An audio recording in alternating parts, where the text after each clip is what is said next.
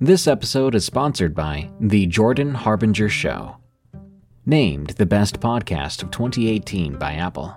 Tons of fascinating guests, untold stories you won't hear anywhere else. Expand your wisdom and discover other perspectives that you've never considered before with The Jordan Harbinger Show. Join Jordan as he interviews high profile people as well as intriguing personalities. Each episode features a discussion that might just take you anywhere. I recommend episode 970, where Jordan and guest Annie Jacobsen talk nuclear annihilation. How likely is it? How scared should you be? And what comes after? There's also episode 886 with David Farina, which delves into the wacky world of flat earthers. These episodes are great starting points, but you're sure to find deep, interesting, and thought provoking topics throughout Jordan's catalog. Turn off the music and turn up the wisdom with The Jordan Harbinger Show. We really enjoy this show and we think you will as well. There's just so much here. Check out jordanharbinger.com slash start for some episode recommendations or search for The Jordan Harbinger Show. That's H A R B as in boy, I N as in Nancy, G E R. You know, some people enjoy composing their own music, chord by chord, and others are happiest when they come across that one perfect song. Work is not a lot different than that. Whether you prefer building your own workflow or using a pre made template, with Monday.com, you and the team can work in a way that's comfortable for everyone. Tap the banner to go to Monday.com and build your own amazing workflow, or find an awesome template. No judgment.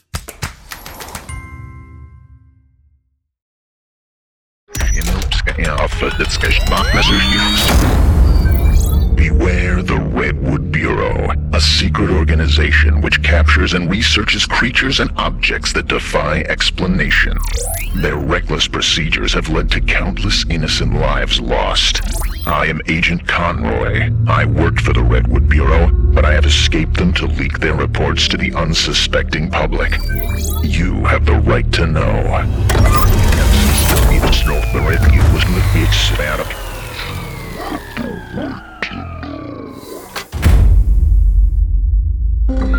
Redwood Bureau Phenomenon 0024 Catacombs.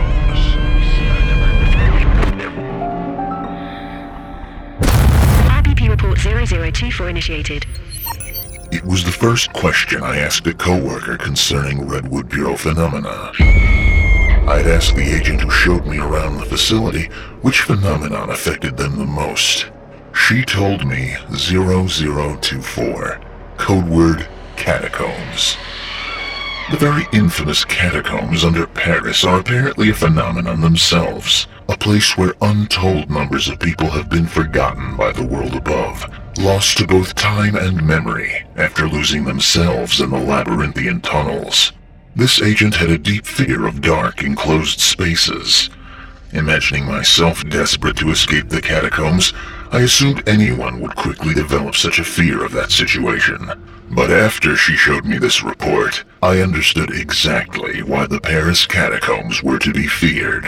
The report contained a letter written by a survivor of a preternatural encounter within the catacombs. However, the status of survivor did not last long for this young man. He would later be seen walking back into the catacombs alone, never to be seen again. Why would he go back there? I'd always wondered. 0024 is enigmatic.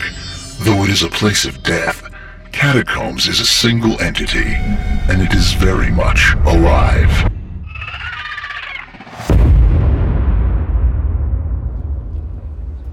Stop!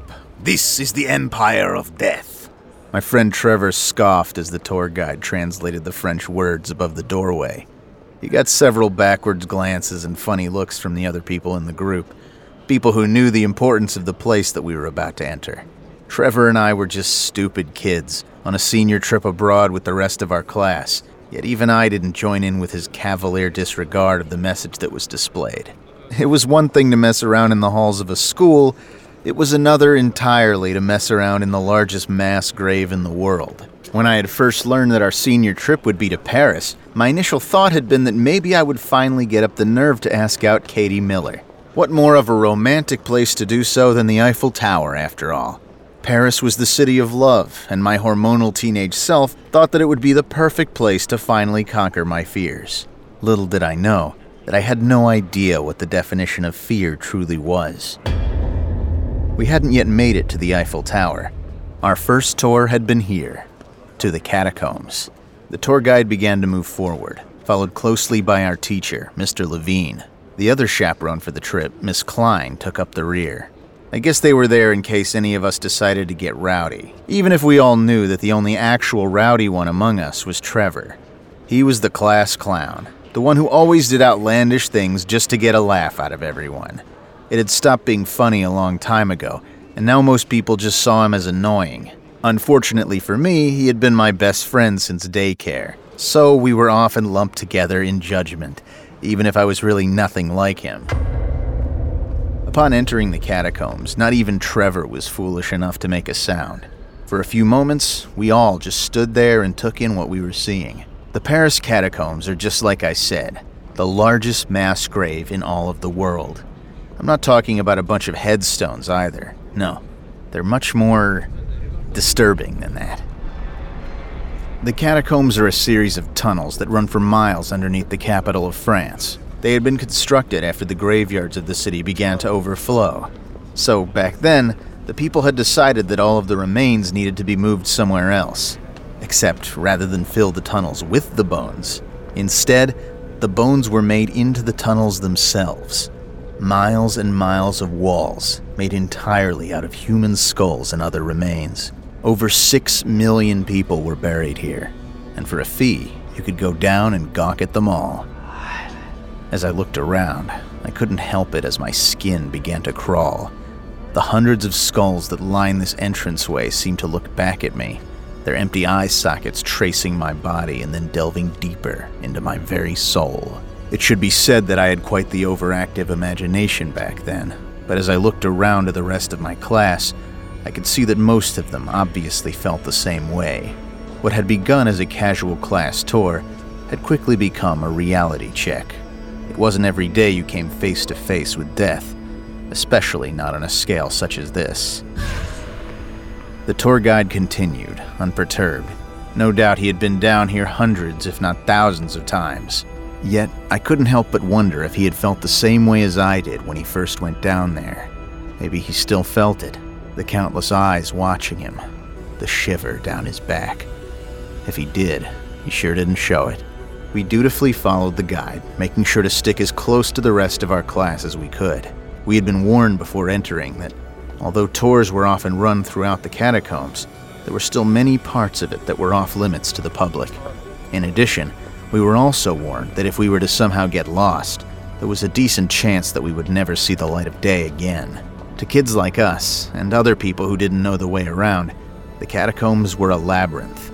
Countless people had been lost over the years, those who went in search of exploration or adventure. Now, nothing but another one of the millions that called these tunnels their final resting place. It didn't take long for Trevor to start his antics up again. He would point to a skull and announce that the fella had probably been truly ugly in life with a head shaped like that, or he would sneak up to the unsuspecting members of the group and try to scare them. Hey, Trevor. I didn't join in, of course, I knew better. But as always, that didn't keep me from being lumped in with him. There was a shout from Mr. Levine as he told me to go and stop Trevor from being such an ass. Can you go tell your friend to knock it off so we can have a school field trip where people actually learn something? Thank you in advance. Okay, class, this way. I guess he realized that I had the highest chance of reining Trevor in, even though I had barely been able to do so throughout our friendship. I gave it a try anyway. I went up to Trevor and told him to cool it, to have some respect for the dead. I'm just trying to lighten the mood, man. I mean, come on, this is a field trip, not a no fun zone, right? I could tell from that reaction that he was just going to keep doing what he wanted, so I sighed and moved up a bit in the group, hoping that I could ignore him and just focus on the tour. I was surprised to find that I was standing next to Miss Klein. Evidently, she had wanted to position herself to hear the guide better as well. I could still hear Trevor messing around with people, but I did what I had intended and tried my best to ignore him. Wasn't my job to babysit him after all. If Levine was that bothered, then he could do it. Finally, I managed to focus on the tour. The guide told us that since the catacombs had been constructed, a lot of different and interesting things had happened inside of them. Back in the 1700s, people had held parties down here. Others had expanded their homes downward, creating wine cellars that laid in the catacombs themselves.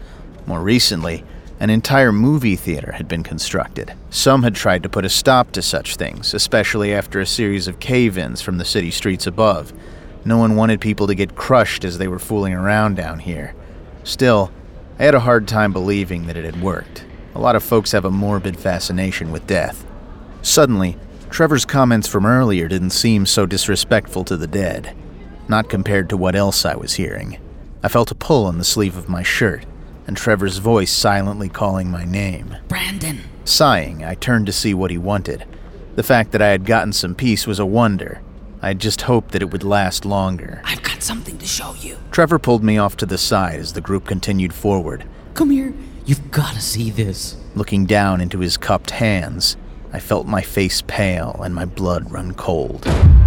Check it out, man. Look what I got. All I could manage was a stammer, asking him how he had gotten it.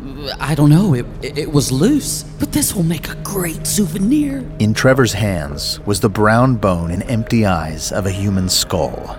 I was completely flabbergasted. Trevor had done some stupid things over the years, but this was definitely a new low. In a hushed, angry whisper, I told him that he needed to put it back. Yeah, right, dude.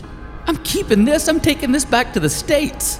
I looked at him as if he had just grown another head, yet he didn't waver. So instead, I grabbed the skull from his hands and began walking back the way we had come. I could still hear the voice of the tour guide just down the tunnel, and the fact that no one had stopped me from going told me that Miss Klein hadn't gone back to her post at the rear of the class. If she hadn't left at all, maybe Trevor wouldn't have been able to double back and grab a damn skull. Trevor gave out a small shriek of alarm and began following me back down the tunnel. Hey, man, give me my skull back right now. I found that. I rounded on him with a quiet fury on my lips and told him that he was being a childish moron. He flinched at that. Throughout the years, I had never talked to him like that. While I had never gone along with his antics, I had also never said anything to dissuade him. Maybe if I would have, then he wouldn't have done something so stupid. The wounded look on his face almost made me relent, but my anger at the situation was stronger. Everything that he had done before had been forgivable, but this was not. Quickly, Trevor went from demanding the skull back to begging me not to tell Mr. Levine and Miss Klein. He said that he was sorry and that he would never do such a stupid thing again. I had heard the words before, but this time it sounded like he truly meant them. Of course, I had no intentions of telling anyone anyway. We were about to graduate, and something like this could mean that he got held back, or worse. It was enough for me to simply put the skull back and then put all of this behind us. I asked Trevor where he had gotten it, even as I began to search around the tunnel of skulls for a spot where one was missing. The light bulbs overhead buzzed faintly, and I was eternally grateful that the tour portion of the catacombs had them. There were undoubtedly sections that were in complete darkness, but I had no intention of finding out for sure. Trevor and I looked for 10 minutes, not finding the area from which he had taken the skull. I was constantly aware of the whispered voices of the tour guide and the rest of our group coming from down the tunnel. I thanked God that the acoustics down here carried that far. It meant that we would be able to find the group when we were done without getting lost. Another five minutes, and we still couldn't find the spot. I was growing concerned at that point. I knew that the longer we looked, the more chance we had of losing the group. I was also beginning to become increasingly uncomfortable. I no longer had a whole group of other teenagers with me. Now it was just Trevor and I, surrounded by thousands of skulls. I could still feel their sightless gazes pouring over me. Finally, I had enough. I sat the skull down on the ground, hoping that someone would come along thinking that it had fallen out, not connecting it to our tour group. Then I grabbed Trevor and we began walking back toward the group. I could still hear them. A faint whisper, except it sounded as if all of them were talking at once. Maybe some type of group participation? It didn't matter. As long as they were talking, we could find them. The lights overhead began to flicker at one point. sending a jolt of fear through my body and spurring me on to move faster. I was aware of Trevor walking beside me. I was aware of him speeding up as I did, eager to just get back. I followed the whispered voices through the winding tunnels, through twists and turns, my fear mounting with every step. The whispers weren't getting any closer. Another twist, another turn, my heart racing, mine and Trevor's steps moving as one. He hadn't spoken the entire way. Why? Trevor could never shut up. I'd felt him walking with me, hadn't I? I turned slowly, even knowing as I did what I would find. Trevor wasn't there. I had no idea when I had lost him. In truth, I had been basking in the fact that he was finally quiet for a change, no doubt because of my outburst from earlier. But if he wasn't there, then whose footsteps had I been hearing next to mine? As I took a step back toward the way I had come, I got my answer. My footfall on the ground echoed off the skulls, down those grisly tunnels and into the dim light beyond. A laugh bubbled to my lips unbidden. Great acoustics indeed. I had thought that the whispers of the group weren't far off, but judging by how far things echoed down here, I was sorely mistaken. I took a step backward, sending another echo through the catacombs as if the skulls lining the walls were screaming at me in anger for having disturbed their slumber. I ran my hands through my hair, looking around myself, wondering how the hell this had happened. The bones in the walls had no answer for me. They remained silent, but watching. Always watching. It wasn't long before I came to a sickening realization, something that I barely wanted to admit to myself, but which I knew was true. I was lost within the catacombs. Furthermore, Trevor was missing, my friend who I had known since we were four years old, the friend that I had snapped at. Maybe he had gone off, too wounded by what I had said to continue on with me. I didn't know for sure. The only thing that I did know was that I had to find him. That, or find the group first so that we could all go look for him together. My only solace was that I was still in a lit part of the catacombs, which meant that people came through here. Maybe I could find another group if I couldn't find my own. I could still hear the whispers all around me, so faint. Yet it gave me hope. The voices meant people, after all. Resigned to my current fate, I began to make my way back in the direction that I had come. I knew that Trevor was back there somewhere, alone, just as I was. Yet, as I walked, my footsteps echoing the entire way, I realized that neither of us were alone. Not down here. Not with them watching. The sound of my footsteps echoing through the tunnel shook my bones like great peals of thunder, or perhaps it was the sound of my ever increasing heartbeat. I had been walking through the catacombs for almost 30 minutes, judging by my cell phone. Of course, under here there was no signal to speak of, so it was nothing more than a glorified clock at this point. The fluorescent lights buzzed overhead, and the whispers from who knew where were ever present. All in all, I felt as if I were in some kind of sick horror movie, as if by walking back into the catacombs with Trevor, I had sealed my fate and resigned what was left of my probably short life. Again, I've always had a really good imagination, but down here, surrounded by these sightless yet watching eyes, I finally understood what true fear was. This wasn't like watching a movie safely protected by a screen. It was all around me, constricting me like a coiling serpent. Still, I pressed on, because the alternative would have been to just stay where I was. I had no idea when another tour would come through. For all I knew, there wouldn't be one for hours or even days. No, I couldn't stay still. I had to find Trevor or someone else who could help me. The walls around me felt angry. I couldn't really explain it, but it almost felt like the dead down here were irritated. I couldn't blame them, of course. With the way that sound traveled down here and how often tours came through, there was probably precious little time when there wasn't some sort of sound or another, not exactly the best kind of conditions for an eternal rest. It had been bad enough that these bones had already been disturbed once, back when they were moved and constructed into the catacombs. Now people would come down here and stare at them, eager to see death up close or to learn the history of this place. Either way, it meant that the people down here could never truly be at peace, and they were angry about it. Again, I'm not positive how I knew all of that, but down there in the catacombs with nothing but the skulls for company, it was almost as if they were talking to me, It was as if the whispers around me were getting into my head, wiggling through my brain like worms, voicing the displeasure of the millions of souls that called this place their final rest, yet not being able to truly rest at all. Suddenly, I was no longer sure that the whispers were coming from my distant group or another. I knew deep in my heart, even as it dropped in my stomach, that the whispers were being directed at me. No peace, no slumber, no rest. I quickened my steps, hoping that the sound of my footfalls in the catacombs would drown out the whispered voices which had now become so very clear. No peace, no slumber. This episode is sponsored by June's Journey. What is horror to you? Monsters? Murder? Mystery? Well, if human monsters are your thing, June's Journey is the game for you, albeit in a more light-hearted tone. June's Journey is a hidden object game with a thrilling murder mystery set in the roaring 20s. You play as June on the hunt for your sister's murderer. Discover clues through exciting hidden object scenes with beautiful and atmospheric illustrations and music. Victory brings you closer to new plot points and suspenseful answers. When not hunting for clues, you can customize your own luxurious estate island with gardens, buildings, and decor. Or chat and play with or against other players too, in the Detective Club, where you could even put your skills to the test in the Detective League.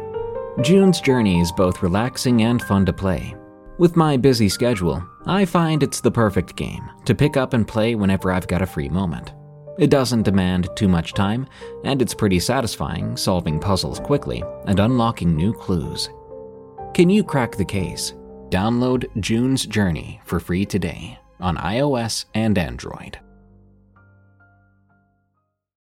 When you need mealtime inspiration, it's worth shopping Kroger, where you'll find over 30,000 mouthwatering choices that excite your inner foodie. And no matter what tasty choice you make, you'll enjoy our everyday low prices, plus extra ways to save, like digital coupons worth over $600 each week. You can also save up to $1 off per gallon at the pump with fuel points. More savings and more inspiring flavors make shopping Kroger worth it every time. Kroger, fresh for everyone. Fuel restrictions apply. No rest. My heart was thundering in my chest, and without even realizing, I was running. I sprinted down the tunnels, the skulls watching me the whole way. They passed by me in blurs, yet I could feel their gaze tracking me. I sprinted around one corner, then another. I was no longer thinking. The only thing that ruled my body now was fear. Although I'm reluctant to say it, in that moment, Trevor just didn't matter. All that mattered was getting away from the whispers, from the voices. All that mattered was getting out of here. The air was suffocating, and although I gasped in large lungfuls of it as I ran, it was as if I couldn't breathe at all. All of a sudden, the fluorescent lights above me weren't enough. They were dim, barely managing to push away the shadows that lurked in the corners. This was a place of death, and I did not belong here. My body, mind, and soul ached for the cleansing sun above. I needed to see its light, feel its warmth, but I was trapped in this dungeon of lost and forgotten souls. As I rounded another corner, I was sure that my lungs would explode, or that I would lose what was left of my rapidly deteriorating mind. It was as if I had been stripped of all sense of self, as if I had been reduced to my bare, base self. That ancient primal part of me was telling me to run, to flee, to get away. I screamed when I crashed into the man. I went down in a tumble of limbs, my skull colliding with one from the walls and making me see stars. The voices and the whispers died, and the light above me once again batted the darkness away. Yet I could still feel it in my heart, even as I got to my feet, my head ringing with pain. The man that I had crashed into laid sprawled on the floor nearby. I had been running so fast, so it was possible that I had knocked him out with the force with which I had been sprinting down the catacombs. Still, I could feel the relief in my chest as if a great weight was being lifted away. I wasn't alone anymore, even though I had never truly been in the first place. Now, though, I had found another life in this place of death. It was like the breath of fresh air that I had so desperately been dashing towards. I took a few tentative steps toward the man on the floor, my head still ringing. He might have needed some help up. From what I could tell, he looked like a middle aged man, probably in his late 40s or early 50s. I also couldn't help but shake a feeling of familiarity, but in the dimness of the catacombs, I couldn't figure out why. As I got closer to the man, I began to hear something. He hadn't been knocked out after all, even though he hadn't moved a muscle since our collision. He was whispering.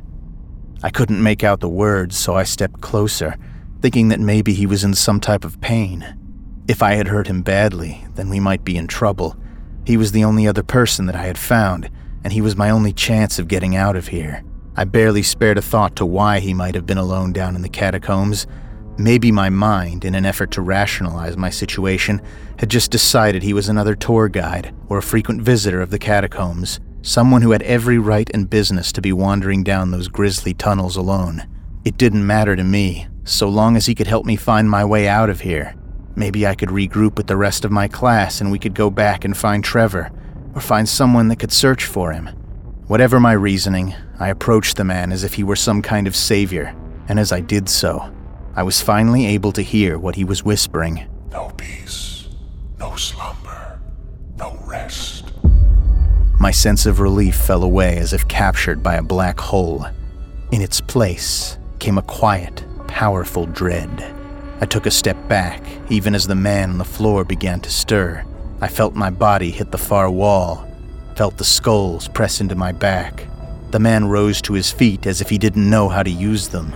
He lurched and shuffled like a newborn baby, whispering the entire time. No peace, no slumber, no rest. The fear that I had felt before was nothing compared to this. Yet I couldn't bring myself to move. I couldn't bring myself to scream. I was frozen, watching as the man finally reached his full height. Slowly, he turned toward me. I had thought he was a middle aged man, and he was, at least at first. In the few seconds that it took my screaming mind to take in his appearance, it changed. Wrinkles formed on his face, and the hair on his head began leaching from dark to white. He was aging right in front of me, becoming older in mere seconds, yet his mouth still moved, his deep brown eyes fixed on me as if I were some kind of lifeline, as if I could save him. Those eyes were familiar. No peace, no slumber, no rest. There was a thick layer of dust over his clothing, as if he had been trapped down here for decades. Yet under it, I could just barely make out a crest that I knew well. After all, I was wearing the same shirt. Everyone in my group had been. It bore the crest of our school. Trevor? My voice sounded strange, alien. Trevor took a step forward, because now I was sure that this man was Trevor. I could see it under the wrinkled elderly features of his face. No peace, no slumber, no rest. He repeated it like a mantra, and it penetrated my mind like a hammer over and over again. Then the whispers began once more. They increased with each shuffling step that my friend took towards me, until I could finally make out the message that they had for me. No peace, no slumber, no rest. Disturbed too much, too long. A price to pay for them to learn. A skull for a skull. The whispers faded, and I watched in abject horror as Trevor took one final shuffling step forward. There was such fear in his eyes as I have never seen since. I imagined that they mirrored my own. Yet, in an instant, those eyes were sunken in his skull, and in the next, they were gone. I watched as Trevor's skin began to give way to bone. I watched as his clothes disintegrated. I watched as his bones began to fade to dust. Then he was falling. The last thing I remember from that day was his skull rolling toward me and coming to rest at my feet. It looked just like all the others that surrounded me, another one in the millions, and just like all of them, it too watched me. I don't know how much time passed before I was found. All I remember was the screaming fury of Mr. Levine and the calming voice of Miss Klein. They asked me where Trevor was, and all I could do was point to the skull on the ground. I felt its eyes on me even as I was dragged from the catacombs and into the sun outside. It did nothing for the darkness that had taken root in my heart. All that anyone could get from me for a while were the ramblings of a madman. I tried to tell them what happened to Trevor, but of course they didn't believe me. I had taken a nasty hit to my head when I had fallen, and it was assumed that I had been delusional. A search party was dispatched into the catacombs to look for Trevor. I knew that they wouldn't find him. I knew that the catacombs wouldn't let them. They didn't even find his skull when they went back to the spot where I had been found. It belonged to the catacombs now. I wasn't there when they told Trevor's parents that he was missing. I wasn't there when they called off the search. I didn't see how they wept. I wouldn't have been able to handle it if I had been. I tried to go back to school. I tried to get back some semblance of normalcy, but the eyes of my fellow classmates followed me just as the skulls of the catacombs had. When we finally graduated, I felt no sense of accomplishment. All I felt was hollow. All I could wonder was why Trevor had been so foolish. My doctors told me that writing this down would help. They told me that putting it on paper would help me realize how crazy it all sounded. That maybe if I could find my way past what my mind was telling me, I would be able to tell them the truth of what happened. But this is the truth. This is what happened. Putting it on paper has only made me more certain of that fact. I know what I saw and heard and felt down there in the catacombs. No doubt I'll be put on more meds. That's all my life is now. Doctors and meds, they hope I'll have a breakthrough, that I can tell them what really happened so they can find Trevor's body and his parents can have some kind of closure. But this is the truth of it. This is the price that he paid. And every single day is a reminder of it. I still see Trevor sometimes, in the shadows of a dark corner, or a glance in the mirror or the corner of my eye. He looks almost the same as before I had lost him down there. He still smiles at me, that foolish, joking grin, but his eyes, his eyes remain dark, empty caverns. I know it for what it is a message, a reminder. They want me to know that they are still watching, even now. They want me to never forget the price of foolishness. No peace, no slumber, no rest.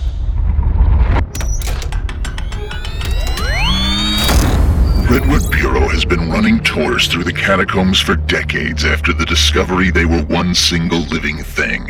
It cannot be called an organism. It does not contain living flesh or organs of any sort. However, it does behave as something with a goal in mind growth. In order to research further effects of the catacombs, Redwood launched tours within them. These tours were deliberately advertised to people with tendencies to frequently lose focus, lose direction, and those who had bad or worsening memory. As such, many of these poor souls simply wanting to know about the fascinating catacombs would often become lost and absorbed by 0024. That is what the phenomenon known as catacombs does. Victims who find themselves lost in the catacombs soon disappear from physical existence, either partially or entirely. Researchers in various years noted that some victims' bones were found, never any flesh or organ tissue, though.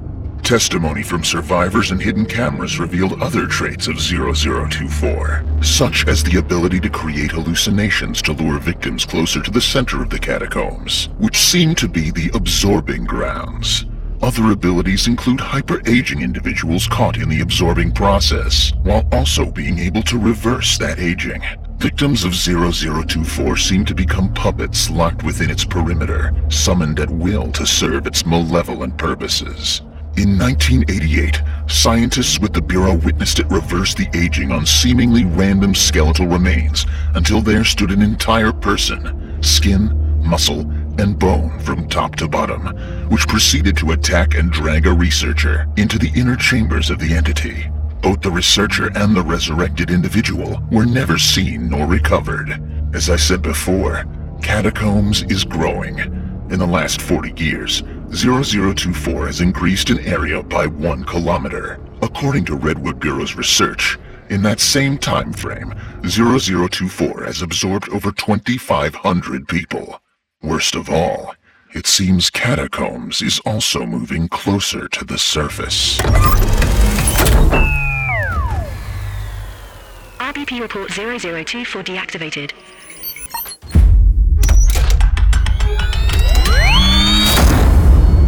I'm Josh Tomar, host of Redwood Bureau.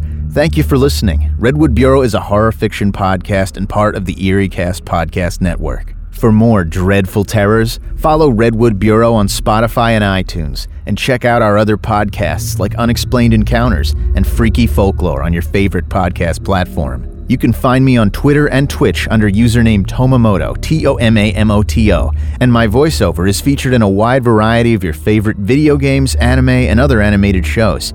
Until next time, don't forget, this world is a strange one.